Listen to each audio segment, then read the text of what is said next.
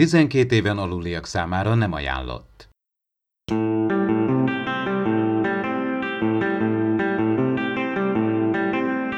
Ez itt az Impulzus Podcast, az űrszekerek Star Trek tematikus epizód kibeszélője. A fedélzeten Csaba, Attila és Dave.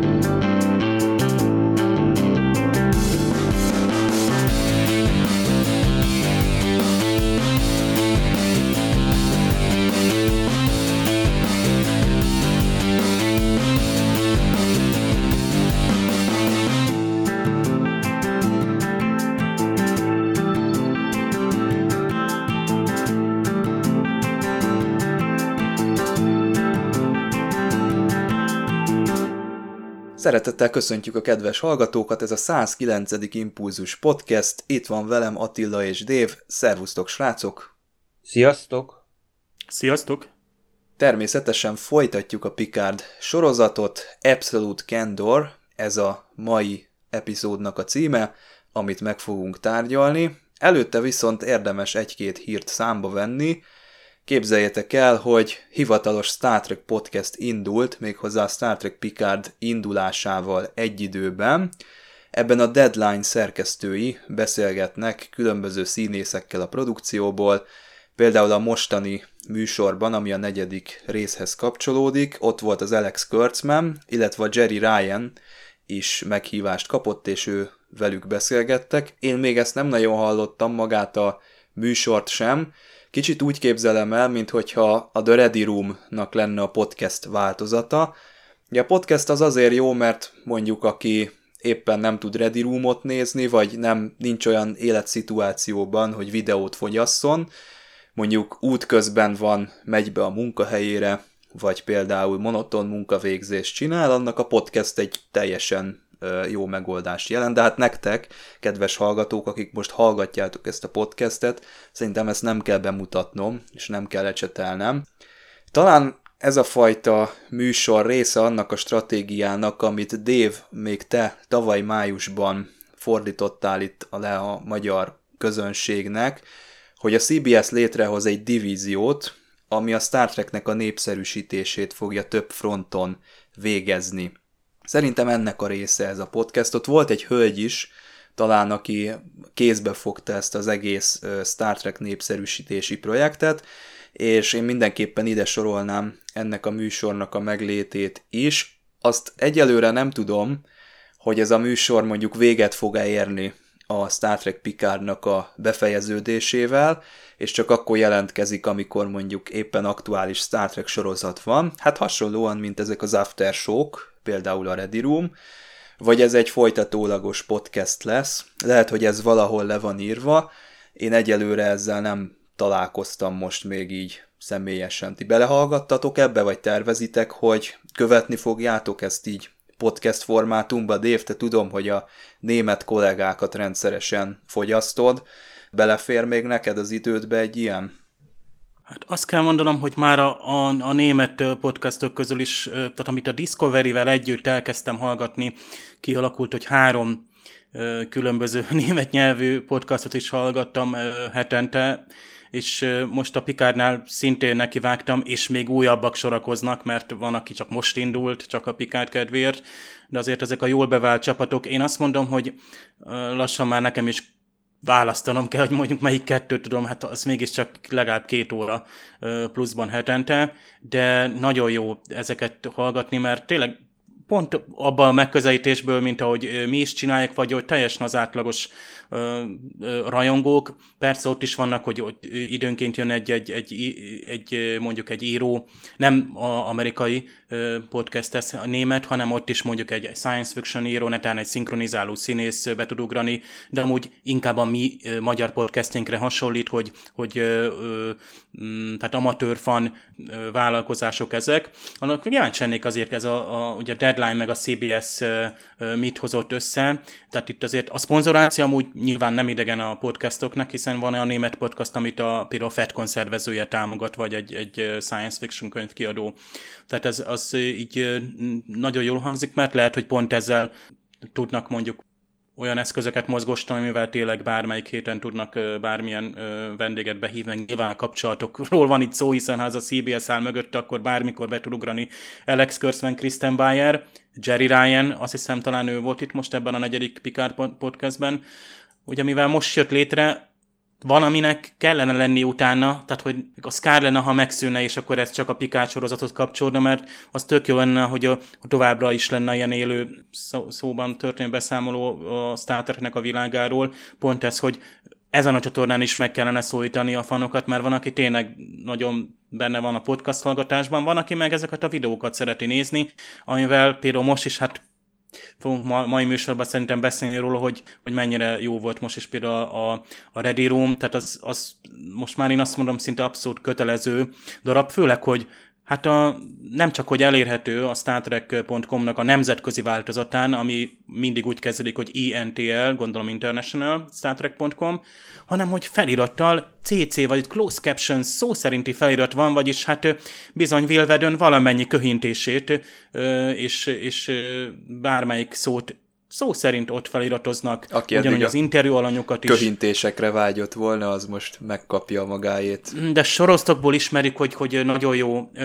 tehát tényleg a, a, ez mégiscsak egy él, élő műsor azért itt, itt pörög, nem rosszul érthető egyébként, mégiscsak színészek beszélgetnek egymással, sőt, hát itt nekem nagyon érdekes ezek a kis udvariaskodások, amik ezekben a műsorokban vannak, azért a Vilvedön meg a Santiago Cabrera, aki most a heti vendég volt, azért dobott egy-egy lájkot egymás felé, hogy mm, love your show.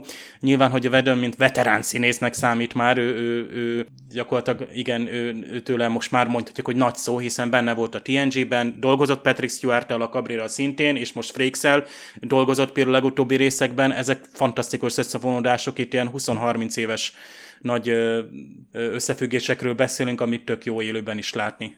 A Star Trek és a podcast világa az nem először fonódik össze, illetve nem új műfaj ez. Hát a CBS, mint hivatalos képviselő először tette be a lábát erre a platformra, de azért el kell mondani, hogy aki mondjuk angol nyelvterületen mozog, az már eddig is találkozhatott podcastekkel. Az egyik legnagyobb múltú ezek közül a Mission Log podcast, ez a Eugene Roddenberrynek a produkciós cége, aki mögött áll, és 2012 óta beszélik ki a különböző Star Trek epizódokat, hasonlóan ahhoz, ahogyan mi csináljuk, illetve mi csináljuk hozzájuk hasonlóan, mert ők ugye már előbb léteztek, és nekem, amikor az Impulzus podcastet kitaláltuk, akkor nagy inspiráció és nagy példakép volt ez a Mission Log podcast, tudom egyébként javasolni, mert ők tényleg heti szinten jelentkeznek és tolják, de hogyha valaki beírja a, a böngészőbe, hogy Star Trek Podcast, akkor szerintem több mint 60-70 találat fog erre kijönni. Ugye minden médiának is megvan a maga műsora, például a Trek Movie-nak a Shuttlepod című műsor, de most már megjelentek a naponta jelentkező hírműsorok, tehát igen, van olyan is, hogy valaki minden reggel egy-egy 15 percbe vagy 30 percbe meg tudja hallgatni a legfrissebb Star Trek híreket, úgyhogy még erre is van példa. Tényleg, aki jól tud angolul, az, az mindenképpen kövesse ezeket, és hát most Dave természetesen elmondta, hogy német nyelvterületen is számtalan választásunk van, tehát aki esetleg németes, ő is tud válogatni a, a különböző műsorok között. Aki meg magyarul szeretne Star Trek tartalmat fogyasztani, az meg természetesen minket tud majd hallgatni a továbbiakban is. Na, képzétek el, hogy Anthony Rapp, kedvenc spóra szakértőnk a Discovery-ből megházasodik, különböző fotók jelentek meg a közösségi médiában róla és a párjáról, és erről eszembe jutott, hogy nemrég itt volt a Valentin nap is, bármire ezt hallgatjátok, már ugye jócskán túl vagyunk rajta, de azért megkérdezném tőletek, hogy nektek ki a kedvenc Star Trek párotok, nekem a, a Belana és a, és a Paris a Voyagerből, vagy például arra is kíváncsi lennék, hogy a Picardban jósoltok-e valami kialakuló románcot, például itt a az Elizon Pill és a Santiago Cabrera között, mint alakulna valami, nem? De még mennyire, és ugyanezt fogalmazódott meg bennem, hogy láttam a következő résznek a sneak peek előzetesét, ahol hát egy kicsit, kicsit szórakoznak egymással. Tök jó, e, pont róluk el tudom képzelni. Alison Peel egyelőre nem csinál sok mindent, csak ül, de lehet, hogy pont ez a, a funkciója. Tehát most már elhagytuk azt a részét a, szerintem a Star Trek hogy az Elizon Pierre rá van aggatva, hogy ő a kibernetikai szakértő, és minden egyes epizódban fog majd szakérteni, és minden egyes epizódban az ő skilljei szükségesek, hogy tovább léphessünk a következő részre. Nem, most nem volt sok dolga, csak ült. Egyébként egy jó nagyot zuhant is, amikor ez a sék, tudjátok, amikor mozog az űrhajó, és az rögtön, amikor a Picard meg nyugodtan ült ugyanabban a szituációban. Valentinre visszatérve, én végigolvastam, tök jó valentinapi cikk volt a Star Trek.com-on, ezt, ezt ajánlom, nagyon klasszú, például van egy összefoglaló, hogy ugye a shipping, amikor így, hát fanok összeborolnának fanfictionben karaktereket, mindegy, hogy milyen fajúak, milyen neműek, jó kis sztorikat, romantikus vagy kalandos sztorikat kerítenek köréjük, és így nagyon sok ilyen standard pár van, ugye és a Garak az bárkivel összejöhet, mint gyakorlatilag azt hiszem, hogy mondta is, hogy pánszexuális, a Andrew Romainson azt hiszem egy, egy riportban, hogy úgy szóval úgy ábrázolta Garakot. Tehát egy picit előre mutató volt, mint amelyet egyébként ki is mondott például maga a sorozat.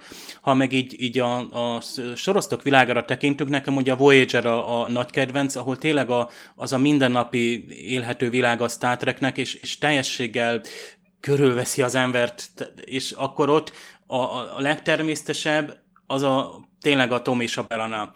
Tehát, tehát ez, ez szerintem kellett végre egy olyan sorozat, ahol, ahol úgy szóván az a generáció, aki nagyjából nézi és a sorozatot, az, az, az lát egy olyan párt, akik, akik tényleg 7 éven keresztül végignézed, és tényleg annak a kapcsolatnak a dinamikája tök realisztikus volt, és aztán pont a cikk is valami ilyesmit mond, hogy, hogy a legrealisztikusabb, vagy nem is tudom pont, mi pontosan, hogy fogalmazott ö, ö, kapcsolat, de hát tudjuk, hogy akár egy hologramnak is lehet bárkivel ö, kapcsolata, vagy hát a, ugye a Star Trekben tudjuk, hogy például Landót is valamilyen romantikus kapcsolat ö, fűzte ugye a, most nem jut eszembe a pontos neve a, a robot, robothölgynek, de Lendo is bevallottan pánszexuális volt, egyébként ott is elhangzott.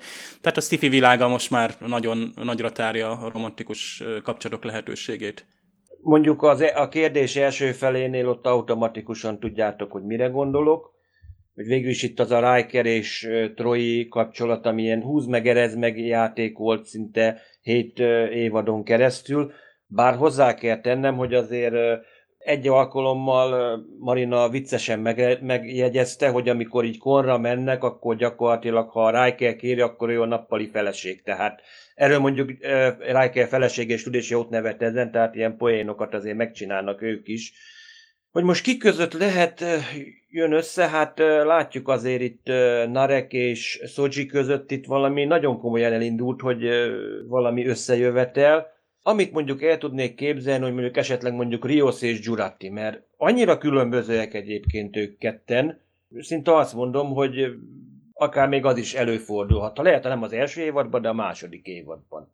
Nem lehet, hogy ez egy valentinapi epizód volt? Ugye az amerikai sorosztatnak szokott lenni mindig, hogy minden évadban van karácsonyi, és esetleg valami más ünnepekhez kapcsoló hát, epizód. Nagyon szolid Valentin nap volt ez. Ahhoz képest igen, mert, mert akkor még azt értettem volna, hogyha mondjuk Picard, amikor lemegy ugye a Vasti kolóniára, akkor legalább virágot visz Elnornak az anyjának, vagy valami, ehhez képest meg... No, de hát Attila, vigyázz, apácákról van szó. Sőt, valami harcias Romulán apáca rend, vagy nem is tudom mi az ő hivatalos. Harcias amazonok, igen. Laxana mindig azt mondja, hogy a földi férfiaknak nem számít, azok mindenféle, minden idegen nőt azt egyből ellopnak, elcsábítanak, úgyhogy Laxana És ő ismeri Pikár gondolatait, azt tudjuk, hogy Pikárnak milyen piszkos gondolatai voltak Laxandroidról. Viszont a Narekre ezt majd kibeszéljük, hogy az, nekem azért volt Valentin napi, mert tök jó volt az a, a, a Narek és a, a Ja, a abba igazad van, igen, igen, azt el is felejtettem. Az, az, igen, az igen, egyszerűen az ott, pont annyi kellett, pont jó volt, és tudjuk, hogy egyszerűen beleszeretett, nem tud mit csinálni, tehát ez a küldetése, de Narek szerelmes. Visszakanyarodva, Sok boldogságot kívánunk Anthony Repnek és a párjának, mi pedig folytatjuk a kibeszélőt a Parallaxis ajánló után. Képzeljétek el, hogy csütörtökön a Kapcsolat című filmről fogunk majd beszélni, hallgassátok meg a Parallaxist is. Csatold be az öveket és lépj be hozzánk a Parallaxisba. Én is köszöntöm szépen a... Vagy mit csinálok? Valamire hiányolok egy-két dolgot, amiről nem beszéltünk a műsorban. Kezi csokkolom. Hát a Kolumbusz Kristóf meg a többiek az volt akkor a SETI program. Edukáljatok engem, jöjjek már ki a barlangból. A Tilos Rádióban hallható szokolébresztő testvérműsorának epizódjaiért kattints a tudományosfantasztikum.hu tudományosfantasztikum.hu oldalra. Hamarosan jön a következő rész. Figyelem! A műsorban spoilerek bukkanhatnak fel.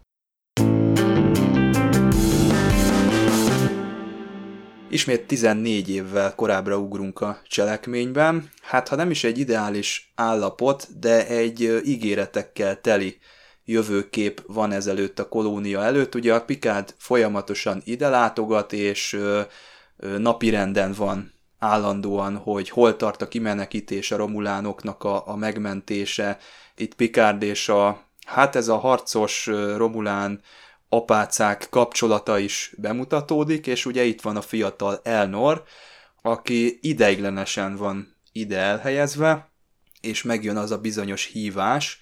Itt már tudjuk, hogy Picard itt örökre faképnél hagyja ezt az ügyet és ezt a, ezt a Romulán kolóniát, gyakorlatilag ígéretek börtönébe zárja ezeket az embereket, és hát ugye mind a büszke Romulán népbe, mind pedig Elnorban megmarad egyfajta sértettség, és már látjuk itt rögtön a főcím előtt, hogy Pikárnak ezúttal mit kell helyrehoznia.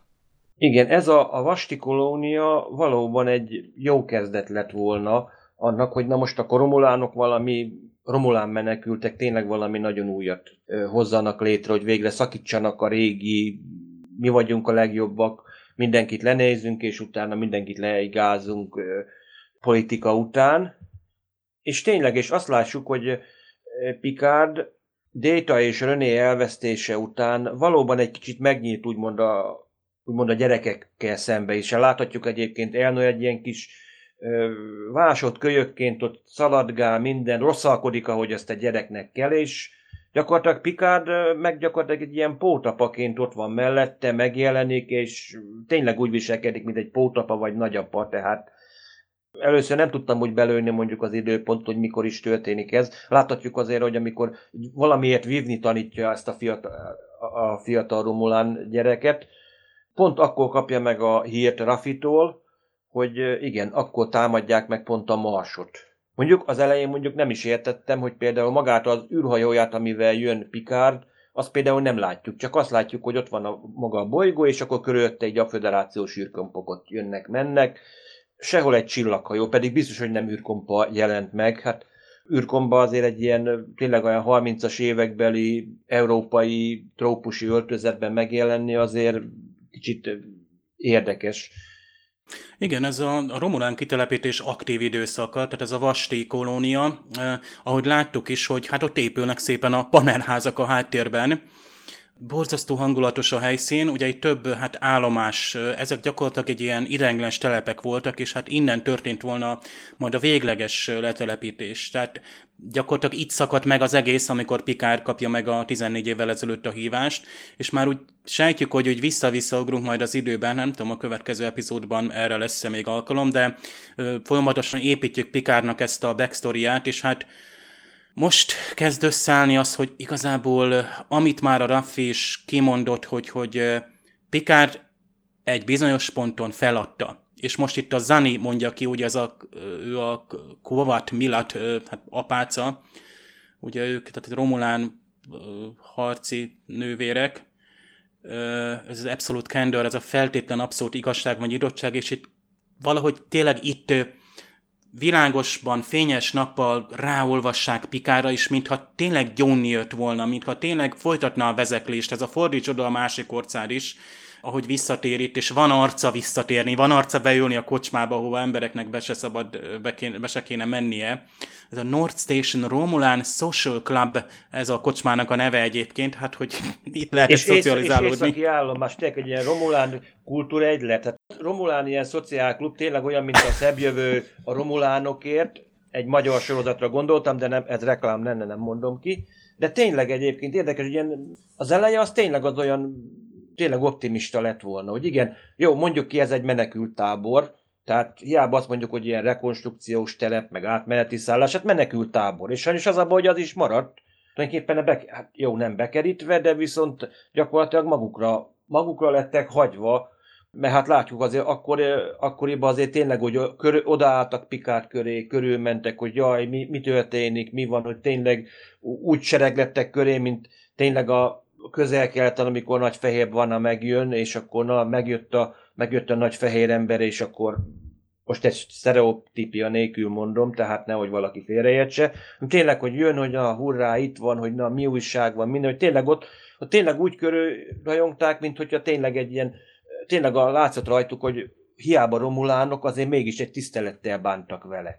És mondjuk ez a, hogy látjuk ezt a női apác, ilyen romulán apácákat, hogy tényleg azt látjuk, hogy a romulán kultúra se egy monot, egy monokultúra, hogy tényleg nagyon sok minden van, amit nem látunk, mert mi tulajdonképpen csak a, hajókon szolgáló tiszteket, kapitányokat látjuk, velük, velük azonosítsuk magát a Romulán csillagimpériumot, és közben pedig rengeteg sok mindent a romulán kultúrának voltak olyan hajtása, amit tényleg nem láttunk, és ez kellett az, hogy ez a katasztrófa, hogy lássuk, hogy bizony egy sokszínű társadalom volt. Igen, itt sajnos több rajongói felfortyanás történt. Az egyik ez a Romulán kinézettel kapcsolatos, illetve sokszínűséggel kapcsolatos.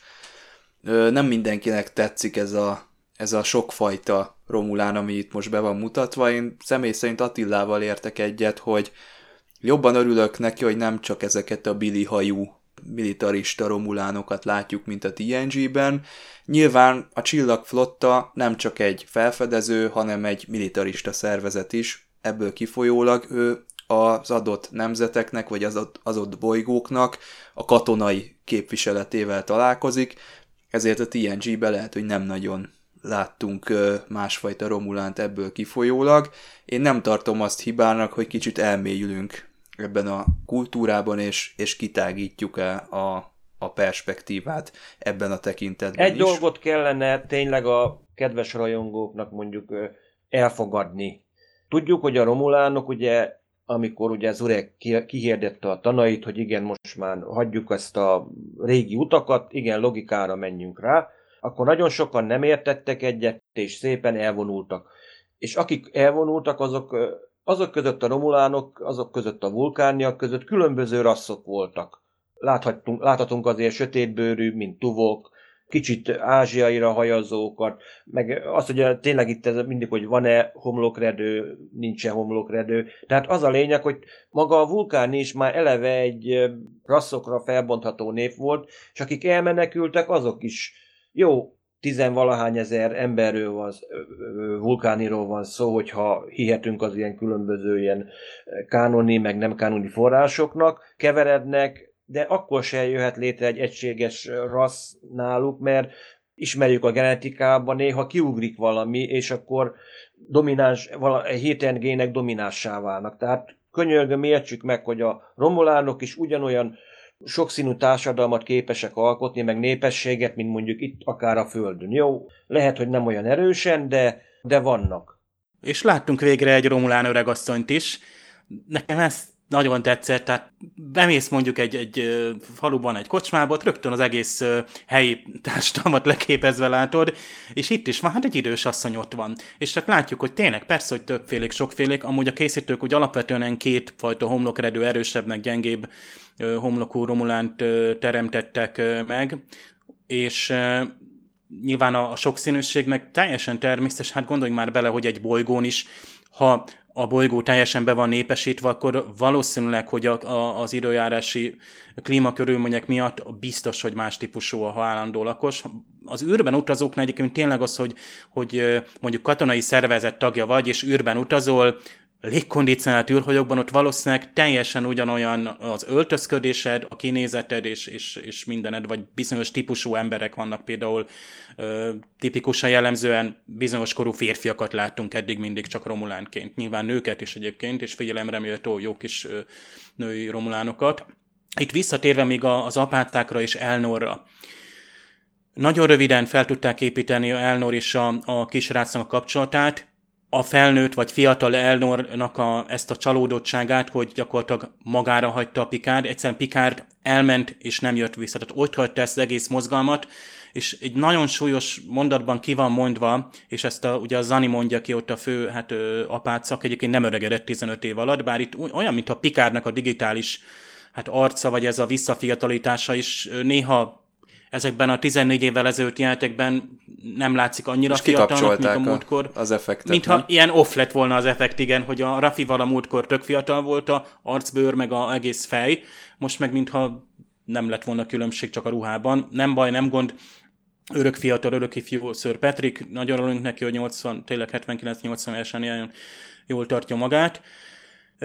Na de, ugye hát felnőtt, hát Elnor felnőtt itt az apácák között, és igazából nem is volt férfi kontaktus, tehát kvázi az apja lett volna Pikárnak, és ő is úgymond a fia lehetett volna, ha ez folytatódik. Nyilván itt a, ő neki otthont kerestek, tehát nem maradt volna ő ebben a környezetben. Egyáltalán ez egy ideiglenes szituáció.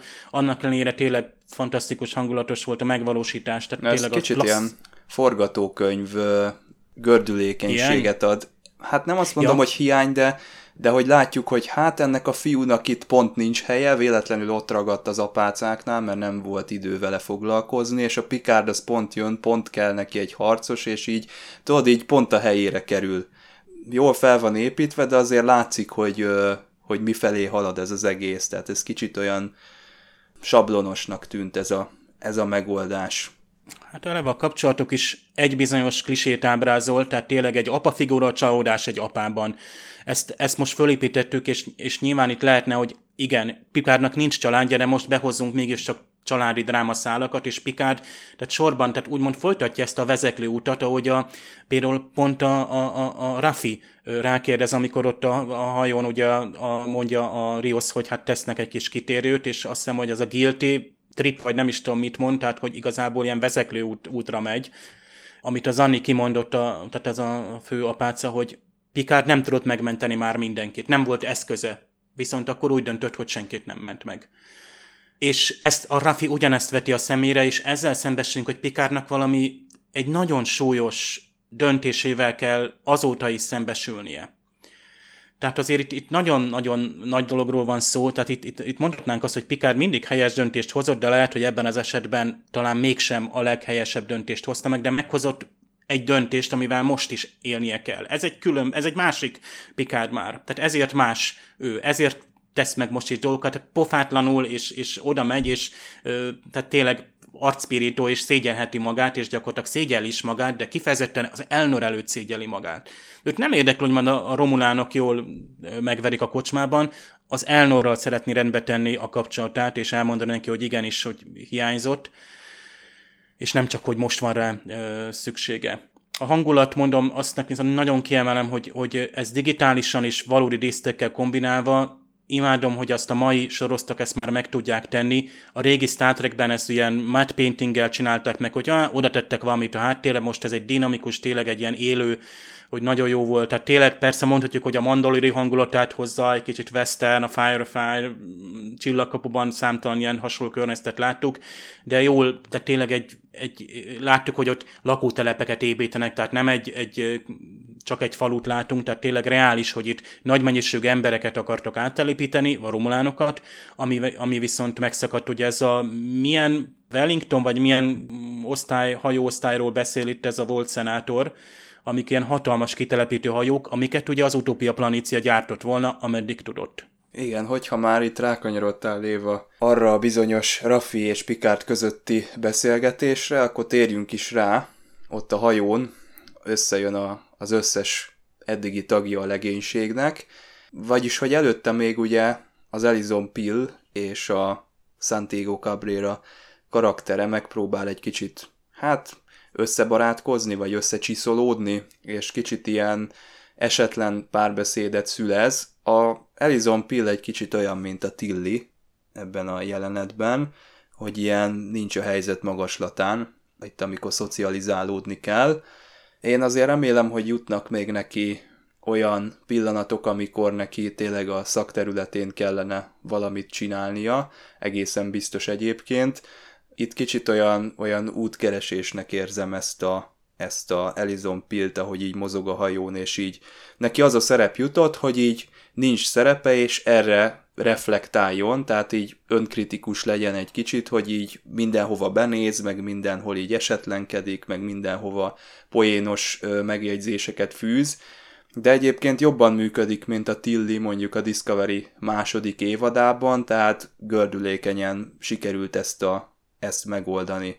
Viszont ugye a, a Raffi és a Picard között van egy ilyen dinamikus adokkapok, ugye a, a Raffi az, az már, ahogy mondtad Dév az előbb, tudja, hogy a, a Picardnak mi a célja. Ugye ez az egész legénység úgy állt össze, hogy a, a Picard a, a múltban elrontott hibáival néz szembe, és ez a legénység is tulajdonképpen ennek a szervező elvnek lesz alárendelve, tehát így állnak össze a különböző tagok, és ugye megint jött egy csomó hologram, én még a múlt héten azt hittem, hogy van egy orvosi segéd hologram, és őt látjuk végül, de a Santiago Cabrera egy egész sor hologram karaktert játszik. Itt például van egy ilyen vendéglátó, vagy nem tudom, egy ilyen fogadó hologram itt a holoszobában, akkor van az a spanyol úriember ott a kormány mögött, és még ki tudja, hogy hány ilyen karakter fog előbukkanni. Brit orvos, ír navigátor, akkor ez a spanyol pilóta elvileg, mondjuk a hologram kicsi, hologramnak nem kell fizetést adni, tehát egy ilyen legénységgel el van Rios, csak az a baj, hogy a, mondjuk a érdekes módon a hologramok időnként visszaszólnak neki, tehát egy kicsit ez egyrészt vicces, de mondjuk érdekes, hogy így ez megint így Riosnak egyébként a jellemébe bele. De milyennek az annyira... eredete vajon ezt maga a Rios programozta ezeket a Matrixokat? Hát valószínűleg, hogy ő, ő programozta, mert hát azért nem most saját magáról van mindegyik megmintázva, hát gyakorlatilag Cabrera mindet ő egy fizetésért itt négy-öt karaktert itt eljátszik. Vagy lehet, hogy ezek, ezek valami barátai voltak tulajdonképpen, és nem, valahogy saját maga, valamiért saját ő találta ki? mintázta le. Szerintem ő, tal- ő találta ki, szerintem egyrészt először szerintem poénnak tűnhetett, hogyha mondjuk, mit tudom én, jön valami kuncsoft, és akkor mondjuk az a vendég, az a hologram fogadja, mint Picardot, és akkor utána ő meg ott megjelenik kicsit borzasabban, az meg szépen mindig olyan, mint a skatujából húzzuk elő. Utána meg már szerintem hozzászokott valami, valamilyen szinten. Tehát amit meg egyébként nem tudom, megfigyeltétek, hogy látjátok, hogy nagyon sok jelenet úgymond Picardnak a úgymond a Franciaország irodában játsz, játszódik, hogy egy ilyen, mint a Picard, mint így a holofedélzetre költözött volna be. Ez, ezen mondjuk nekem az jutott eszembe, hogy mondom, az Rios ezért plusz pénzt fel fog fizetni az extra áramfogyasztásért. Mert jó, mondjuk így... Jó nagy számlája lesz, mert úgy tűnik állandóra hát berendezkedik, mondom, hát az egész környezetes hát szimulálóval. Mondom, ott a villanyórát felszerel, hogy gyorsan. Picard megnézi a számlát az út végén. És ezért csodálkoztunk, tehát tényleg, amikor néztük a, az Igen, első mindig... előzteseket, hogy akkor most a Seven of Nine, akkor elmegy Franciaországba a Pikárhoz. Nem, igen. hanem hogy valószínűleg hogy, majd a hologramban lesz ő sem mozdul. Igen, hogy, igen, hogy Pikár itt ki sem mozdul a gazdaságban, hanem on, mert minden lát, hogy látjátok, ott van, amikor a, az egyik trailerben, hogy tudod a dobókocka, és akkor Picard ott a levegőbe csap, ugyanúgy a, abba a karosszékébe. Tehát valahogy akkor ezek szerint akkor ez is itt lesz. Egy ilyen Hát szeniális, ez Star Trek, és sikerült becsapnia pedig, amikor Star Trek előztes nézel, Igen. tanuljuk meg és írjuk ki nagybetűvel, hogy hologram is lehet. És a hátesről is gondoltuk, hogy esetleg hologram vagy álom, de úgy tűnik, hogy nem biztos, hogy az lesz. Viszont én még visszatérek, mert a, a, ezek a hologramok, hát én, én imádom, meg Santiago Cabrera nekem úgy tűnik, nagy kedvenc lesz. A Rios, én már mondogattam, hogy néz, néztem vele egy sci sorozatot, szintén ilyen CBS Alex Kurtzman, ugye ez a Salvation nevű CBS sorozat. Két évados, kicsit sci mert aszteroid jön a, jön a föld felé, és akkor ő egy ilyen Elon Musk féle valaki, aki rakétát épít, meg később még politikai karrierje is lesz. Amúgy magyar felirattal elérhető a Netflixen. No, de Cabrera mesélt a Ready Romban, hogy, hogy ez egész, az ő neki a háttere azért sokkal bonyolultabb, körülbelül olyan összetett, mint a Raffi. Tehát volt csillagflottatiszt, de elhagyta ő is a flottát, egy picit ezért Pikárhoz hasonlít. Tehát őben is van egy ilyen keserűség, ezek a belső démonok, a magányos farkas típus. A, uh-huh. Ott volt az Ibn Majji, volt az a hajó, ami, amin utoljára szolgált. És igen, az, igen, minden, mindenkit Elvesztette látott, a... hogy mindenkit látott, hogy na meghalt, és még ráadásul a hajót még törölték is, még az adatbázisból is. Mint a Hú, ez majdnem olyan, mint Lorkának a Igen. hajó megsemmisítés. Majdnem majdnem, hogy valami, valami sötét titok, tehát valószínű azt mondom, hogy ha nem is az első évadban, de a második évadban lesz egy olyan rész, ahol itt szembe kell néznünk, és megtudjuk, hogy végül is mi történt ezzel a hajóval, mert mm, nem véletlenül Nem biztos, hogy ki. sötét. Itt, itt például szerintem... Úgy sötét, úgy értem, hogy mondom... Csak nem fejtették szégyen. ki. Igen, valami Tehát nem teszik... teljes dolog. Ami Talán... nem szégyen, hanem hogy ilyesmi szőnyeg alá söpörnek. Hogy hát jó, ő is ott hagyta a, a flottát, és Igen. nyilván, hogy ez, ezért ez a közös Picardban, de még azok a legjobb jelentek, amikor ugye Picard ugye úgy szóval kapitányként cselekedne, de aztán hirtelen visszavonul, hogy ja, mégsem, és akkor mégsem ő adja ki a felsugárzási... kapcsoljon, és akkor a megszokás. kapitánya, meg jó, jó képernyőre, ott tényleg ott Rios már megszokja ő is, hogy a mégis a főnök szól, úgyhogy a, a, csillag, úgymond a, a csillagflotta kondicionálás azt mondom, az olyan mély, hogy tényleg benne van mindegyikükbe, hogy automatikus, hogy tényleg, hogy hiába Picardot 20, 15 évig ott elásta magát a, a szőlőkertjében gyakorlatilag a farmján, mégis kim van az űrben, abban a pillanatban úgy cselekszik, mint régen tulajdonképpen tényleg csillagflotta tisztként cselekszik. És tényleg Rios is szinte tulajdonképpen a rangidős felé rögtön abban a pillanatban visszarázkódik a, ebből a Han Solo stílusból. Na, de meg is adja. Egyébként el is hangzott, hogy Han Solo és Chewbacca ezt a Riosra meg a, a, a Rafira mondták, bár nekem most, most hirtelen ez a Chewbacca, ez a spanyol, nem is kormányos, hanem ő a taktikai és biztonsági tiszt, az a Marcona fickót, és őrült jó, ugye ezek gyakorlatilag nem is emh tehát nem is vészhelyzeti orvosi segédhologramok, ezek csak segédhologramok, akikből még lesz, legalábbis Cabrera itt pedzegetett rá, vagy utalgatott, hogy még lesz néhány fajta, olyan, mintha személyiség egyei lennének, mintha kicsit rájuk tenné azokat a, a, a terheket, amiket úgymond ő meg csak hátradől és olvasgat és szinte a saját maga klónjait játsza, azt hiszem, a Will még meg is kérdezte tőle a Ready Roomban, hogy szereti az Orphan Black sorozat, ugye ez a sorozat, ami, ahol a Tatjana Mansley vagy valami tucatnyi ö, klónját játszott el, fantasztikus a, a színésznő egyébként, egy még maga a Cabrera is mondta, hogy látta és szupernek tartja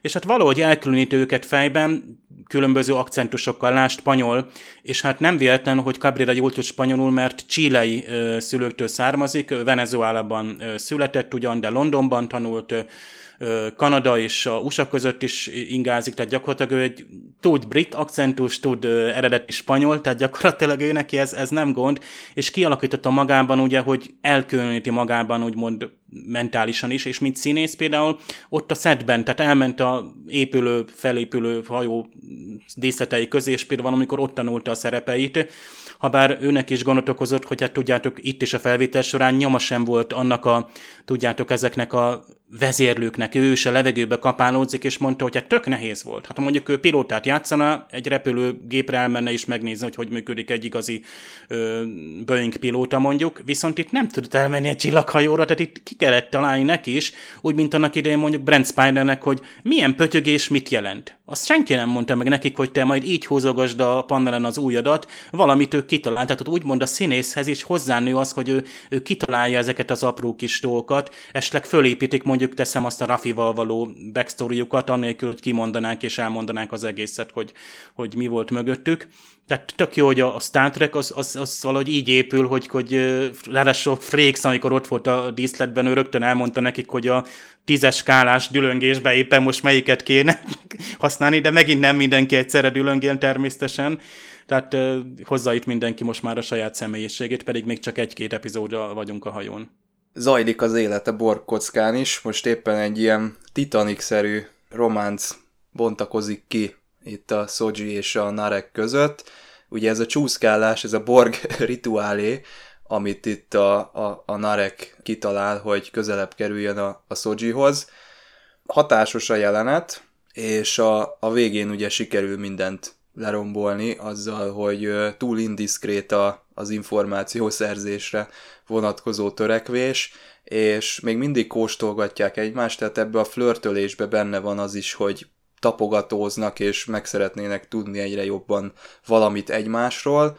Közben a Nareknek a nyakán szorul a hurok, mert ugye jön a tesó, és ő meg már erőszakosabban kezelné ezt a helyzetet, de ugye a Narek az szívesen hetyeg még egy kicsit egy ágyban a, a Romulán apokalipszissel. És ha megnézitek, és maga Szodzsi is egyébként elkezd nyomozni, hogy amit Ratha mondott a pusztító, és akkor ő belenéz ezekbe a fájlokba, hogy na végül is mit is, mit is kutatott ez a Romulán, ez a professzornő.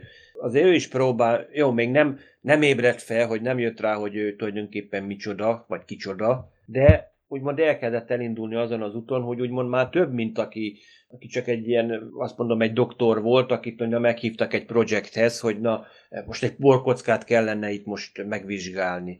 Tulajdonképpen mind a ketten valamelyest idomulnak egymáshoz, meg megvan köztük a kémia, mondjuk ki, de viszont most már mind a ketten vala, valamilyen szinten most már azért, most már Szodzsi is kezd szerintem titkolni dolgokat Narek előtt. Most már önkéntesen is, főleg ezzel, hogy amikor meg, megpróbálta itt kipuvatolni, Ö, amikor ott van a jelenet egyébként, ha látjátok ott, ahogy egy, együtt étkeznek, ott egyébként van ilyen érdekes üveg, egyébként a trekkor megfejtette, mert hát a trekkornál tudni kell, hogy ők azért kikockáznak Őrültek és néznek. vannak ott. Őrültek egyébként, hogy a, rögtön hogy kiszúrták, hogy szauriai konyak van egyébként az asztalon, mert ezt az üveget, vagy legalábbis egy hasonlót használtak magába a toszba is, és a kán haragjába Várjál, nem inkább romulán sör? Mert az olyan kékes volt. Ezek van, a csavaros van üvegekre ilyen... gondoltok, ugye? De szerintem most igen, az Attila igen, de... nem arra gondol, hanem volt egy szauriai volt üveg egy, is, az a ferde. Volt egy, volt egy olyan üveg, és egy ja, ferde üveg is egyébként. De várjunk, ez most de a Borg kocsma, vagy a Romulán kocsma? Borg kocsmába, de volt. Ki volt egyáltalán? Miért nem volt de... Borg pincér, vagy legalább a robot felszolgálónő? Hát lehet, az most pont éppen nem ért rá, most más szolgált ki. De egyébként rafinál is van egyébként Sauri konyak. Nyilvánvaló. Egyébként láthattuk a lakókocsiból, ott volt, amikor a, a Free Cloud szabad felhő után kutatott, akkor is ott látszik egyébként, hogyha úgymond szemből veszik a művésznőt, az, azt az átlátszó hologramot. Ha már a kritikákat sorakoztatjuk, akkor az egyik a romulánok mellett az merült még föl, hogy miért kerül elő a dohányzás, illetve miért kerül elő az alkoholizmus. Ugye ennek a kettőnek a 24. századra elvileg el kell tűnnie. Hát én a magam részéről azt mondom, hogy nem a TNG-t nézzük, igen, a TNG-ben azt láttuk, hogy az Enterprise D-n szintohol volt, nem dohányzott senki, de az Enterprise D az nem az egész világot jelenti. Egyszer volt benne dohányzás. Értve kétszer elnézés, mert egyszer Mark Twain vagy nem tudom ki volt az a, a, az időnyila abban a dupla epizódban, ott, akit ott időglenesen áthoztak, ja. az a szép fehér úriember, az ott, az ott vakaródott, hogy azt mondja, hogy a, próbál, nincsen egy jó szivar a hajón, és hát mondta Troy, hát azt mondja a replikátor, de hát az, az nem ugyanaz, az mesterséges, nem olyan, mint hogy rendesen, és a, a másik meg a, tudjuk a, a maroknyi déta, amikor uh, ugyebár Durangót uh, a fejvadászt alakította Troy, ott is egyébként ott rágyújt, Akkoriban még időnként még cigarettázott hát ez hol a művésznő. Igen, de akkoriban még néha még elelszívott, csak utána, de egyébként leszokott róla, csak akkor vette elő, amikor tényleg nagyon felhúzták az agyát a nemezis forgatása kapcsán. Akkor tudom, hogy akkor egy rövid időre visszaszokott, de egyébként már azt mondom legalább 20 éve nem szív cigarettát.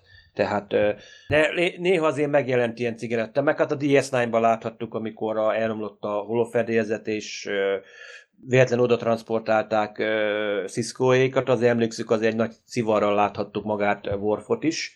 De viszont valamiért itt visszajön azért, ha azt nézzük, azért Rios azért valószínűleg tartom, hogy itt a föderáción kívül szokott általában kereskedni, azért fenntarthatjuk azt magunknak, hogy valószínűleg vannak olyan emberlakta kolóniák, amelyek nem a föderációhoz tartoznak, hogy azért kimentek, és ott azért lehet, hogy ilyen hagyományok után azért megpróbálnak helyi növényekből, amit el lehet füstölni, meg el lehet, meg lehet főzni pálinkának, tehát ez ilyen, az ilyen, tipikus emberi szokás, hogy mindenből azért csak csinálunk valamit, hogy pálinkát vagy dohányt, tehát csak hasonlítson, meg átson. Elvileg logikus lenne, mert jó, azt mondjuk a federáció milyen tökéletes, de általában mindig van egy van egy frontvonal, aminek a túloldalán azért nem olyan ideális húj, de tökéletes az élet. Tehát mindig van egy Főleg, aki vasútállomáson hát, egy késdobáló, ahol zajlik az élet. Hát persze. Hát Ezek régi módi emberek, tehát Igen. néztek meg ez a, például a Rios, az tipikusan olvas, könyvet olvas. És régen ugye csak a Picard kapitány olvasott, tehát mindenki más ilyen hologramokkal szórakozik. Azt hiszem itt van egy Klingon operákat talál csak az Ellison Pilla a Riosnak a holo könyvtárában. Meg De volt hát... egy egyébként amikor a emlékezet nélküli küldetés a TNG, ott is emlékeztek, ott próbálják ott megnézegetni, hogy kik voltunk, kik vagyunk valójában, tudod, amikor bemennek rá. Igen, elveszítik a, ott is az emlékeiket. Elveszítik az emlékeiket, és tudod, Riker ott előveszi, tudod, ott, ott vannak ilyen régi könyvek, nem tudom, hogy most a verses kötet, vagy mi, és akkor nézi Troy, hogy igen, ezt olvastam, és akkor Riker mondja, hogy nyisd már ki a lapot, és akkor ott van benne, hogy akkor ezt a könyvet ez Diannától kapja. Tehát valószínűleg Riker is azért nem csak ilyen mesztelen Orioni rabszolganőket nézeget, hanem azért néha valami könyvet is kezébe vesz, mert mint tudjuk azért ő ilyen tudományos képzettségeket is elsajátít, amire mindig azt mondták a kapitánya, hogy ez nem, nem tartozik úgymond a parancsnoki tiszthez azok a képzettségek, de mondjuk ilyen asztrofizika, térhajtó, meg nagyon sok mindenről egyébként így ő is összeolvasgat, mint O'Brien szokott az ilyen mechanikai szaklapokat. Tehát még azért a könyv szeretete azért megvan azért a többieknél is nyomokban, néha-néha megvillan, de nem annyira, hogy mondjuk tényleg az ilyen magunkfajta ilyen ősrajongók szúrjuk ki, más mondjuk lehet, ezt De egyébként valóban annyiban igaza van Dévnek, hogy magáról a könyvről, hogyha egy Star Trekben van, akkor a Picard jut eszébe az embernek, és a, ebben az epizódban a Picard karaktere több motivumban felfedezhető, például a, a Romulán ifjút, akit kartforgatásra tanít ugye a maga az egykori admirális, ez is annyira Picard és ezáltal összekovácsolódnak szerintem, mint két különböző karakter, de valahogy a személyiségük az mégiscsak egyfajta kötelékbe lépés, és lesz egy, egy azonnal megfogható közös múlt, és egy közös identitás, ami által szerintem erősebb lesz ez a csapat, és valahogy mindenkiben megvan ez a kis pikárdság. Azt nem mondom, hogy ezek a szereplők ugye a, a pikárnak a részei lennének, de, de szerintem mindenképpen bizonyos szinten az ő személyiségéből ered minden, ami őt körülveszi. Olyan kicsit, mint a Patrick Stewart, aki hatással van ugye magára a forgatásra, magára a történetírásra. A Picard karaktere is annyira, annyira karizmatikus, hogy gyakorlatilag mindenki egy kicsit hozzáformálódik, amikor, amikor megjelenik és feltűnik. Én a mesélést emelném ki, ez a motivum nagyon tetszett, Pikát fölolvas, tehát ez a, ez a tényleg régi módi közlése egy történetnek, amit amihez mindig hozzá lehet tenni és hagyományozni, és hogy a kisfiú, az Elnor alig várja, hogy megkapja az új könyvet, az új történetet. Kiderül, hogy Picard még Détáról is mesélt, sőt magáról, Spotról is, Déta narancsszínű cicájáról, és hát még nem látott macskát az Elnor. Számomra pedig egy óriási kellemes élmény, hogy hát Spotot legalább megemlítették. Hát szegény már nagyon öreg lenne itt, nem tudom mivel járna ilyen holografikus járművekkel, de tök jó kis gag volt a rajongóknak. Igen, hogy ezzel itt egy ilyen, ilyen pótapa, vagy ilyen nagyapa figura tényleg itt Elnornak, hogy tényleg valami egy biztos pont volt az életében, hogy mindig, hogy megjelent, tényleg jó, az apát, apácák, hát végül is na, apácáknak tudom mondani ezeket a Romulán szerzetes rendnek a hölgyeit. Tényleg jó, ők gondoskodnak róla, de egy ilyen korú gyereknek mindig kell valami apakép, és tulajdonképpen Picard ezt mutatta meg neki, és nem mondták meg, hogy végül is miért tanítottak karddal vívni, de valószínűleg valamilyen kis önbizalomfejlesztés, mert lehet, hogy mondjuk a többi gyerek megverte, mert azért tudjuk azért a vulkáni, meg a romulán gyerekek azért fiatalkorukban elég tényleg ilyen vadócok fogalmazzunk finoman, és valószínűleg itt valamit próbált, nem csak az, hogy mivel Kikárd vívni tud, valószínűleg eltanított, hogy egy kis önbizalmat, meg önfegyelmet tanítson neki, és tényleg azért a, a, a felnőtt Elnor ilyen egyfajta, azt mondom, ilyen nem tündér, mint a, nem ilyen elfként, hanem ilyen, mint egy, mint egy szamuráj tulajdonképpen olyan, olyan a megjelenése gyakorlatilag, hogy mint egy ilyen szamuráj kódexet valahogy felszedett volna magára, hogy olyan a megjelenése, és, és tényleg mondjuk ez tényleg itt 15 évig neki is azért egy nehéz terhet cipert, mert tulajdonképpen cserben lett hagyva, és most neki dönteni kellett hirtelen, hogy most mit csináljon, főleg amikor ugye látjuk, hogy ez a Romulán szenátor azért el volt számva rá, hogy akkor Pikárdot, mint minden baj problémáját, mint ha ő robbantotta volna fel a hobuszt.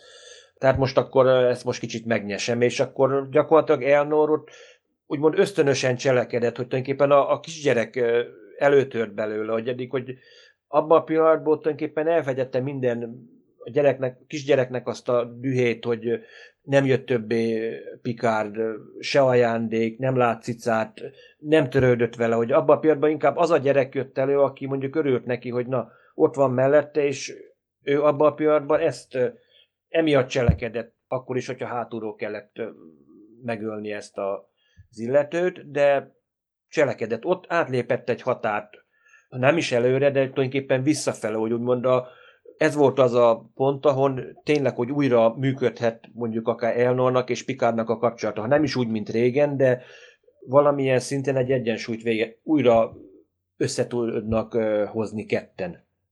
Úgy érzem, hogy ez az Elnor egy ilyen csiszolatlan gyémánt lesz hasonlóan a Worfhoz. Nehéz kontrollálni a harcos útját, tehát úgy, hogy az, az mondjuk a mi erkölcsi rendszerünkbe beleilleszkedjen. Itt ebből lehet, hogy lesznek még konfliktusok, tehát hogy az a kard az ö, többször fog eljárni, mint ahogyan a, a, a Picard azt szeretné, de ez, ez kicsit ilyen izgalmasabbá teheti szerintem a sorozatot.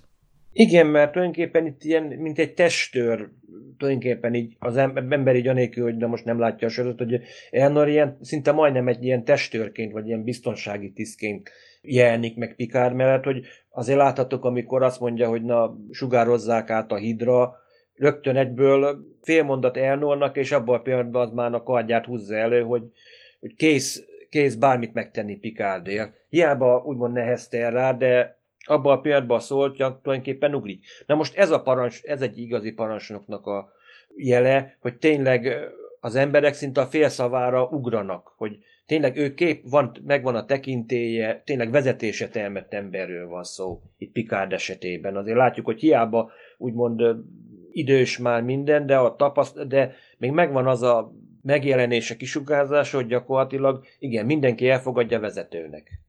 És hát itt nem is csak a, a vezetésről van szó, hanem hogy gyakorlatilag Picard úgy szóván fölbérli, tehát egyfajta csatlós lesz majd, vagy, vagy hát mellette lévő állandó fegyverforgató, de olyan alapon, fogad. hogy egy dél hűséget fogad, hogy a Kovat, Kovat Milátnak a, hát nem is tudom, szekciója ez, vagy ott az ottani harcosok, ugye ez a Kalankváj, tehát ez az ő hát posztja lesz Pikár mellett, tehát mondhatnám így mind a, a Sancho Panza Don Quixote mellett, tehát egy, egy bizonyos feltétellel, de ugyanakkor minden továbbiakban feltétel nélkül követi Pikárdot például amikor a Picard Rárival, hogy hát azért ezt nem kellett volna csinálni, bár mondjuk figyelmeztette a Romulánt előtte, hogy, hogy döntse el, hogy mit akar.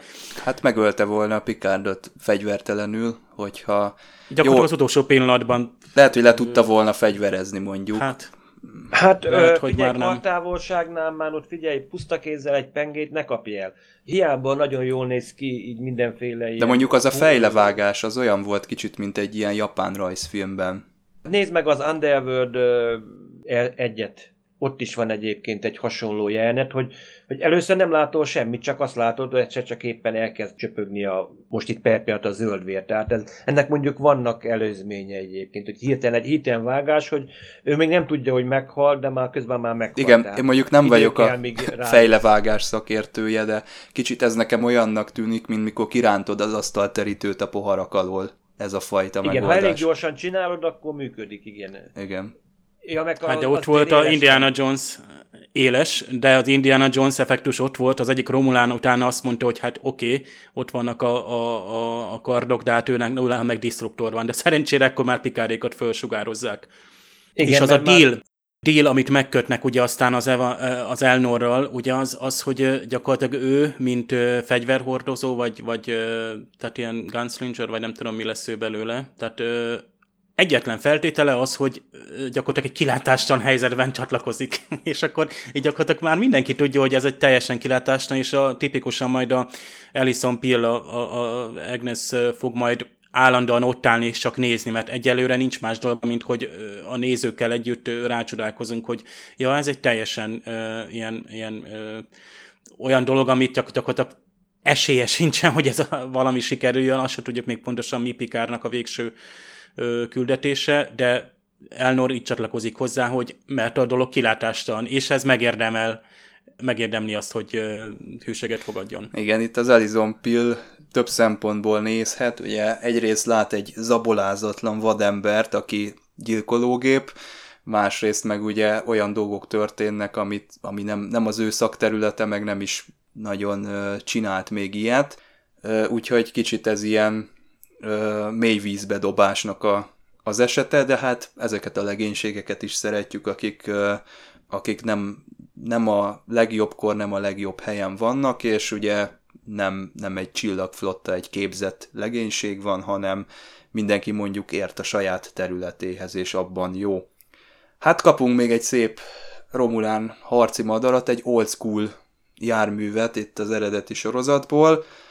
Kicsit itt vakartuk a fejünket a előzetesekben, hogy hogy lehet, hogy ez honnan került ide, aztán most ez is azért magyarázatot nyer, hogy ez a Romulán társadalom azért nincs a helyzet magaslatán, és olyan erőforrásokat vesz igénybe, amilyeneket tud, és ugye különböző frakciók vannak, különböző érdekcsoportok, nem is tudom, hogy hívták ezt a csávót, aki ezzel a harci Kar Kantar, Kantar hadúr, akik Viris szektort uralja, mert a Fenris rangerök már nem elegendők, hogy helyet, tehát gyakorlatilag ott rendet tegyenek. Tehát itt hát Romulán megint, Romulánnak farkasa lett. Igen, ugyanaz, így van. Hát egy szabályozatlan terület. És valamikor ő birodalmi szenátor volt egyébként, mint tudjuk, tehát uh, ismét beigazolódik az, amit uh, itt előzetesen így gondoltunk, hogy tényleg itt a birodalom vagy itt minden kakas itt a szemén dobján van, saját szemét dobján próbál kereskedni, hogy mindenki megpróbál saját Romulán birodalmat felépíteni, vagy legalábbis elkezdeni. Hát láthattuk a, ugye a borkockát uralja a Romulán szabadállam, amit úgy, úgy néz ki egyenlőre, spoiler, spoiler, hogy lehet, hogy eddig ez a legtoleránsabb egyébként az összes Romulán közül. Nekik mondjuk azért erőforrásaik vannak, hiszen láthattuk, hogy van egy érdekes újfajta ilyen futárhajó, vagy nem tudom minek nevezzük ezt, a, amit láthattunk az első részbe, és most, amikor a borkockát látjuk kívülről, ott meg látunk egy másfajta hadihajót, legalább kettőt, ami azt hiszem, Dave erősíts meg, mintha a Picard képregény harmadik füzetébe is ott benne van, amikor a, Odyssey, a Veritivel szemben ott megjelenik egy ilyen típusú hajó, azt hiszem. Igen, Tehát van valami. Mert ott, ott egy talsiárhajó is megjelenik, és nekem ez az egész borkocka vég, és ez nem a talsiárnak a, a tehát, mert a, a Szócsi kérdezett a Nareket, ő is próbálott puhatolózni, hogy nincs, nincs jelvénye, csak úgy szabadon járkál, nincs rajta semmilyen egyenruhang, nincs rangja, tehát őt nagyon gyanakszik, hogy esetleg a, a, a Narek a tartozik, míg ugye a Szolcsi meg kitűnően beszél romulánul, tehát ő meg azért válik gyanúsá, meg azért, mert 2396 előtt nincsen róla adat. Tehát ő a Béta kvadránsba utazott egy csillaghajó fedélzetén, és gyakorlatilag nincs róla adat, hogy a fedélzeten lett volna. Nem tud magáról a Szocsi se. Gyanús. Tehát amikor ő megkapja nincs is róla adat, a... hát őt létrehozták gyakorlatilag. Igen. Persze, hogy... Azért is furcsa, és ez látszik a színésznőnek az arcán, szerintem ezt jól hozza, hogy ő neki ezek a kérdések ö, olyan szempontból is újak, hogy nem tudja, nem tud rá válaszolni. Egyszerűen nem tudja, hogy ő kicsoda, és nincsenek róla emlékei, ugye azt se tudta, hogy a honnan tud erről az egész ö, asszimilált ö, Romulán társaságról, nincs róla információja, hogy honnan van róla információja.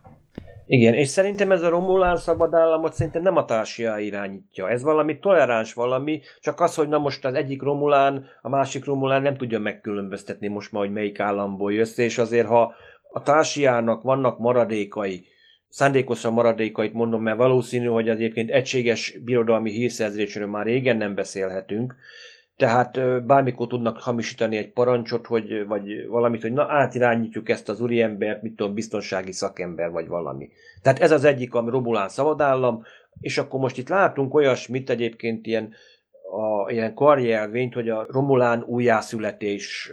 Megint van valaki, van egy hatal, másik hatalmi csoport, ami mondjuk megint a nem titkolt szándéka, hogy Ilyen önkényes ők, csoportnak tűnik ez hát már csak a csoport, karszalag miatt akkor is. Majd mi, majd mi összegyűjtjük szépen az összes többi Romulánt, és akkor mi leszünk majd a, az új Romulán birodalomnak a vezető ereje, és akkor minden jó lesz. Tehát és valószínűleg vannak még egyéb csoportok is, hát el tudok képzelni olyan bolygót, amit gyakorlatilag teljesen a társiár irányít, hogy megvan a kiképzés, minden, csak éppen a háttérben ők irányítanak, előfordulhat például, ha már Rios itt elment ilyen zsoldosnak, lehet, hogy láthatnánk, hogyha forgatókönyvérők úgy gondolkoznának, mint mondjuk mi mondjuk láthatnánk mondjuk egy Romulán Warbird-öt, amit mondjuk olyan kapitány irányít, hogy mondjuk ők csempésznek. Hát azért egy Romulán Warbird azért tudjuk majdnem 1200 méter hosszú, és ez tulajdonképpen csapatszállításra is alkalmas, ez a klasszikus harci madár, amit a TNG-ben is láthatunk, tehát van elég bőven raktere, hogy akármit lehessen hozni, vinni, csempészni, mert ugye ezek csapatokat is tudtak szállítani, tehát még akár az is lehet, hogy egy Romulán kapitán egyet gondolt, hát nem fogok én most a bármelyiknek itt haptákba vágni magam, akármelyik kis hadúrnak, hanem akkor magam ura vagyok, pénzt keresek, hajóm is van, és bejárom a világűt így is, úgy is, és olyan helyre elmertek, ahol a Csillag Impériumnak az iroalma alatt nem mehettem, nem láttak szívesen. Tehát uh, itt a, azt mondom, hogy a, most a Romulán uh, birodalom helyén most olyan, olyan, mint tulajdonképpen, mint a régi vadnyugat volt Amerikában, hogy itt bárki, bárki megjelenhet, bármit megtörténhet. Amikor a Narissa megérkezik, ott elkezdi fenyegetni szokás szerint a Nareket, hogy haladjon már előre ez a nyomozása, és ugye ott még gonyolódik vele, hogy a robotbarátnőddel vagy együtt, aki bizonyára anatómiailag tökéletes, és kiderül, hogy a Narek már egész élete során a hozzá hasonlókat, tehát a Sojihoz hasonlókat hát tanulmányozta, és azt akarra kideríteni, hogy mi történt ugye ezzel a Romulán hajóval, a Sénorral, amin a Ramda professzornő, ugye ez a volt asszimilált Borg, is utazott, és ott mindenki megőrült. Tehát ott valószínűleg az asszimiláció sikerült rosszul, vagy valami történt. Mindenesetre a Narek nem tudja kiszedni a, a Sojiból, lehet, hogy a Soji is ugyanezt tanulmányozza, mert fél, hogy a Soji esetleg aktiválódik, és nem akarnak úgy járni, mint a Földön. Na most ez megint ilyen két perc alatt annyi mindent hallunk, és annyi mindent mondanak, tehát építik föl, hogy a Narek ezek szerint erre van ráállva, vagy van egy titkos szervezet, most akkor lehet, hogy az Atvas, ami gyakorlatilag meg akarja tudni annak a titkát, hogy van-e még ö, hozzá hasonló, tehát már mint a Sojihoz hasonló, ö, akinek valami kapcsolata is van esetleg a borgal, netán a, a Sénornak a eltűnősével? Igen, de ezzel együtt szerintem jobban be vannak szarva, hogy ez a ez az Android ez elhozza az apokalipszis, tehát azért kíváncsiak lennének, hogy van-e, meg hogy mit csinál, de szívük szerint inkább elpusztítanák, mint hogy még tovább töketlenkedjenek vele, és ez a Narek ez itt játszik a tűzzel, meg játszik mindenkinek az idegeivel, hogy most itt hempereg, meg, meg így elkezd vele flörtölni, úgyhogy ez egy ilyen pattanásig feszült helyzet. Azért még a babona, a babonákba sajnos ez a pszichikai vakfoltjuk, hogy ezzel lehet őket úgymond húzni.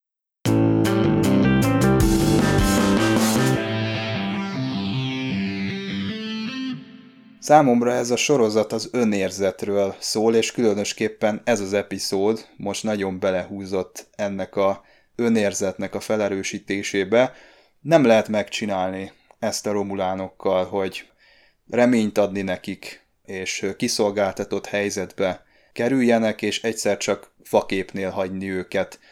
Ezt ők nem viselik el, ennek nyilván nem lesz jó vége, és látjuk, hogy milyen érzelmek tornyosulnak itt föl, amikor megjelenik a Picard, de az egyénekkel sem lehet azt megcsinálni, amit a Picard megcsinált, nagyon nagy a haragtartás, kérdőjelek vannak mindenkinek a feje fölött, hogy hová lett a Picard, miért ment el, miért nem csinálta azt 14 évvel ezelőtt, amit most csinál, miért nem akkor kezdett el toborozni egy, egy ilyen legénységet, és miért nem akkor kezdett bele ebbe az egész akcióba.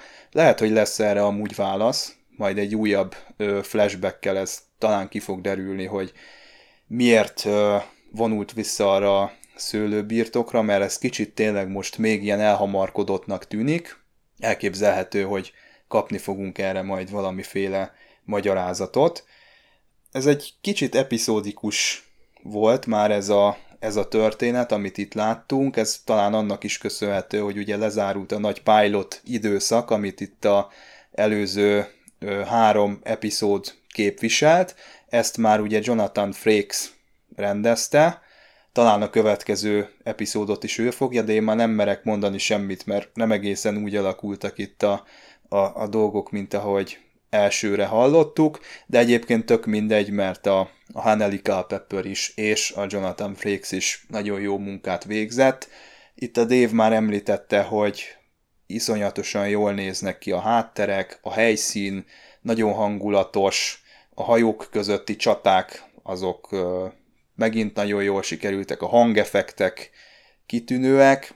Én egy kicsit azt hiányolom, amit több rajongó is írt nálunk is a csoportban, hogy többet kéne ezeket a hajókat mutatni.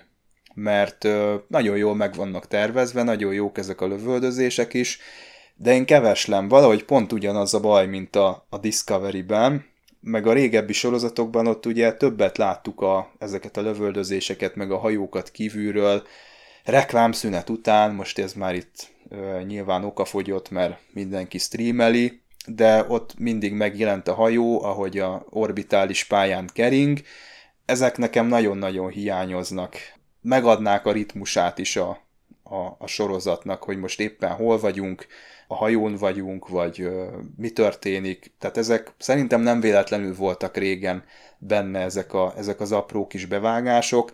Ez most még nekem itt a, itt a Picard sorozatnál is hiányzik.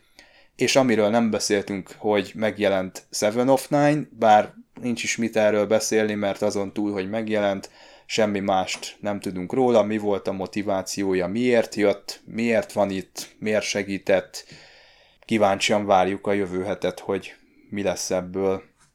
Megint egy új, csap, új csapattaggal bővült ez a, azt mondom, renegátoknak a csoportja, akik végül is itt követik Picardot, hiszen megkaptuk úgymond egy, egy fiatal embert, aki valaha tényleg úgy nézett fel rá, mint egy potenciál, mint egy, mint egy apa figurára, és láthattuk azt is, hogy most ismét egy visszatekintést, hogy végül is mi történt akkor, amikor Picard hozott egy, mondjuk ki egy rossz döntést, hogy nem állt a sarkára, hanem visszavonult, megfutamodott a feladat elől, amit, amit elvállalt, és gyakorlatilag mindenkivel szembeszállt, aki meg akár még a csillagflotta vezetésével is, hogy ő igen, életeket mentsen, és amikor nem tudott tényleg mindenkit megmenteni, akkor nem mentett meg más senkit se.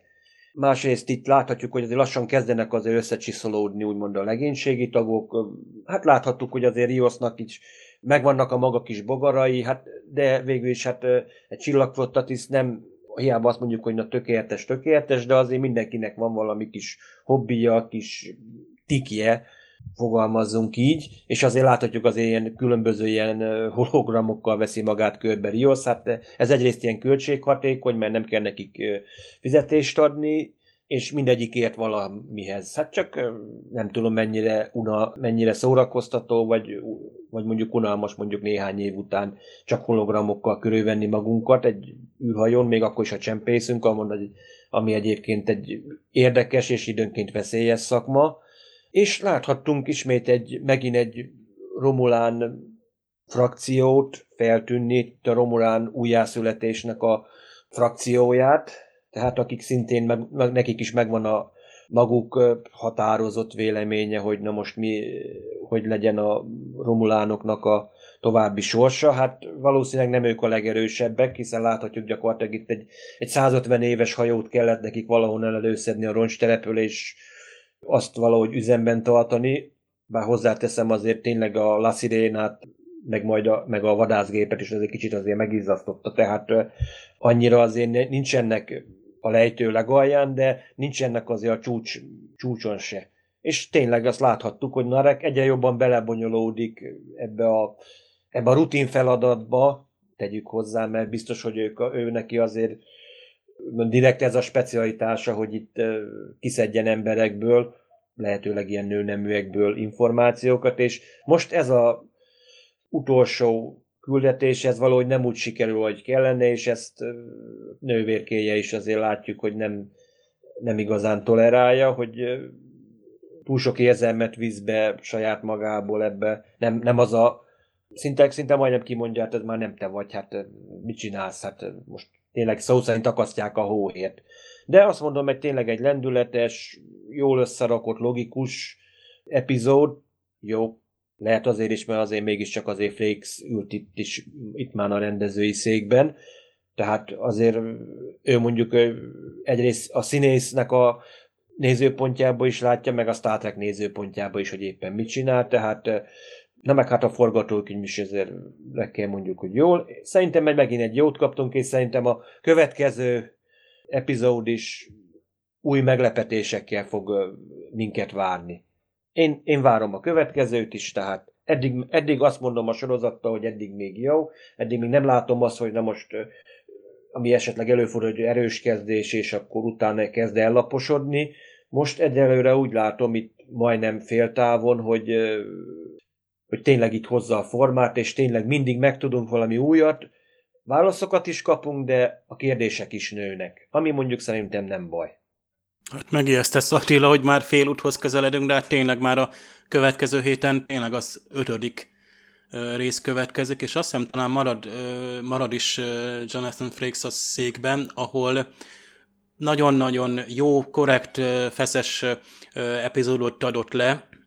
Közte és a Culpepper között van azért némi különbség, bár pont amikor láttam, hogy egyik Castle epizódot a Hannele Culpepper rendezte valami 2010-valahányban, alap feltűntek ezek a nagyon gyors vágások, amikor tényleg átmentek a párbeszédek is emlékeztek, például amikor a pikárék ott vannak a Szoji lakásában, nem a Szoji, hanem ugye akkor még a Dajnak a lakásában, és a Pikár birtokon gyakorlatilag fejtegetik vissza a sztorit, és ez a két párbeszéd így össze van szinte mosva, mert annyira gyors a vágás, és ez még egyszer előfordult valamelyik másik jelenetben, azt hiszem, amikor vallatják azt a Romolánt a Pikár birtokon, akkor is ilyen nagyon túl gyors volt a vágás, és szerencsére ez, ez, ezért jó, hogy azért mégiscsak több rendező van, ha bár én például Frakesnél nem mondtam volna meg, hogy ezt ő rendezte. És szerintem itt rejlik az, hogy egy, egy jó rendezőnél, a Culpeppernél most például az feltűnt az a dolog, és picit zavart is, bár mai trendnek biztos, hogy megfelel, de a Frakesnél ez a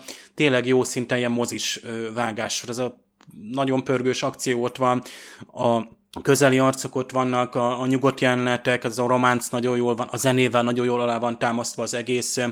Nincsenek ilyen üres lötyögések. Tehát amíg az Elizon Piltnek is például kimondja, hogy unalmas az űrutazás. Hát egy repülőn is tök unalmas, ha csak utas vagy, és nem a pilóta fülkében vagy, és nem történik semmi izgalmas, akkor unalmas az utazás. Ezt ki kell mondani, és a Star Trek nem mondta ki 52 évig, hogy a, gyakorlatilag mi csak az izgalmasabb részeket láttuk eddig kivágva a 700 valamennyi epizódban. Amúgy az egész Star Trek arról szól, hogy hetekig és hónapokig csak mennek, mennek, mennek és mennek egy hajóval a célig és hát nem tudjuk, hogy Pikárék merre tartanak. Tehát beleugrottunk Pikár életébe 20 évvel ö, a TNG után, de inkább azt mondom, hogy 14 évvel egy olyan jelentős döntés után, ami miatt még most is folytatja a kanosszajárást, és ez a vezeklés, ez az arándoklat itt egy következő állomáshoz ér, de már ugrik is tovább. Ö, nem biztos, hogy van föloldás. Ugye itt az Elnorban egy, egy nagyon szigorú kötelesség tudott, ugye ez a bizonyos szekta azért nem, mondjuk apácáknak van ez fordítva, vagy nem mondva, de azért ez, egy, egy, ez is egy szekta, egy nagyon zárt közösség, amiben ő felnevelkedett, ahol ez a bizonyos fajta hűség, és egyszer ki is mondja az Elnor, hogy ő is tehetné azt, mint amit a Pikát csinált, hogy hagyja az egészet. De nem teszi azt szerencsére, és így hát mégiscsak Pikát túléli, és akkor így hirtelen kettőjüket fölsugározzák és indulunk tovább, és, és tudjuk, hogy hova megyünk, egy nagyon izgalmas világban megyünk, és nagyon régen láttunk már ilyen, ilyen tehát a Free Cloud, ahova megyünk, ez egy, úgy tűnik, hogy egy, hát nem biztos, hogy, hogy cyberpunk, de azért ott, ott tényleg nagyon itt, itt egy izgalmas lesz, és lefogadom, hogy ezt sem mutatják több epizódon keresztül, tehát azért itt pont, hogy a, a mai VFX megengedi az, hogy igenis persze vannak klassz helyszínek, amik föl vannak építve, de most már szinte mindez hozzá van téve, ahogy aki megnézte, és most is megint-megint ajánljuk ezt a bizonyos Ready Roomot a Will Weddonnel, mert ő, ő bizony most bemutatta egy néhány percben, biztos, hogy külön videoklipként is elérhető lesz, hogy hogy készültek az effektek, itt is szépen ilyen, ilyen breakdown, vagy nem is tudom, hogy szokták ezt nevezni, amikor meg, megmutatják több rétegét, mondjuk, hogy a borkocka hogy készült, és tök jó, hogy a Jason Zimmerman, ugye a vezető VFX szakember tényleg elmondta, hogy mennyire megtisztelő ezen dolgozni, hogy az egész ugye elindult a, a TNG-vel, onnan jön az inspiráció, ismerős dolgok vannak, hát van itt egy Bird of Prey a TOSZ időkből, van itt egy gyakorlatilag egy borkocka, tehát gyakorlatilag itt egy örökséget kell a rajongó elvárásoknak megfelelően, akik ugye nagyon szenvedélyesek és izgatottak el, például, hogy borkockát láthatnak, mutatták, hogy például hogyan épül fel fotorealisztikusan ez a, a kocka, hogy a méretei, egyébként tényleg itt, itt, itt aztán el lehetett szabónulni minden VFX-nek és minden gamer, meg sci rajongó álma azért megvalósult, hogy itt még hatalmasabb méretekben láttuk, még nagyobb résztességgel a kockának a, a belsejét és, de még az a Borg kocsma, vagy kocsmának nevezett helyiség is azért félig meddig ilyen CGI-jabb épült fel, de a Picard birtokon is ott vannak a valós díszetek, meg mögöttük, vagy ezek az átlátszó képernyőkéként. Baromi nehéz hát nyilván úgy felvenni, amikor még lehet, hogy az utolsó, amikor például veszik fel utólag a hangot, azt hiszem a Cabrera, mintha jól értettem, azt mondta, hogy talán még akkor sincsen fönt a VFX, tehát nem látja a végleges verziót, amikor a hangot mondja utólag ugye a stúdióban rá az utószinkron. Tehát úgy tűnik, hogy ez készül a legtovább, és manapság ugye a költségek jelentős részét elviszi, de azért ezt tényleg a kánon tiszteletében csinálják. Nem is beszél, hogy itt is ugye hologramokról beszélünk, hajókról, űr beli jelenségek, ezeket is csettintésre mondhatnánk, hogy a Star Treknek már alaprészei, de hát itt is mind-mind gyakorlatilag mai vizuális igények szerint kell megvalósítani. Szóval nagyon várjuk következő részt, ugye nem szántak sok időt Sevennek, tehát hirtelen megjelent, ez pont jó volt, pont ugye itt még azt hiszem a Rios említ is, hogy micsoda jó pilóta lehet az, aki ezt a titokzatos hajót vezeti, és mint egy pizzavágóval szétvágja ott a Bird of Prey-t, és hát akkor végül Seven sugározzak a fedélzetre, akiről annyit megtudtunk így, így a, a előztes információk alapján, hogy ő is már egy másik 7 lesz, és nem tudom, hogy arról van-e valami kánonilag, hogy hol találkozott Picard és Seven of Nine, lehet, hogy erről se leszik szó, viszont azt tudjuk, hogy Picard most tartozik hetesnek egy hajóval. A Ready Room mellett tehát hallgathattok hivatalos Star Trek podcastet is az egyes epizódok után, ráadásul a mi Picard csoportunkban kommentelhettek, kifejthetitek a véleményeteket az aktuális epizódokkal kapcsolatban, megoszthatjátok a kérdéseiteket, illetve azt is leírhatjátok, hogy mi nem tetszik. Az Impulzus podcastet elérhetitek az iTunes-on, a YouTube-on, a Soundcloud-on, illetve a Spotify-on is. Követhettek minket a Facebookon, ahol az egyes adásokat nyugodtan kommentelhetitek, lájkolhatjátok, szintén kifejthetitek, hogyha kritikai jellegű észrevételeitek vannak. Tartsatok jövő héten is velünk, jön az ötödik epizód. Attila és Dév köszönöm, hogy itt voltatok. Sziasztok! Sziasztok! Sziasztok! thank you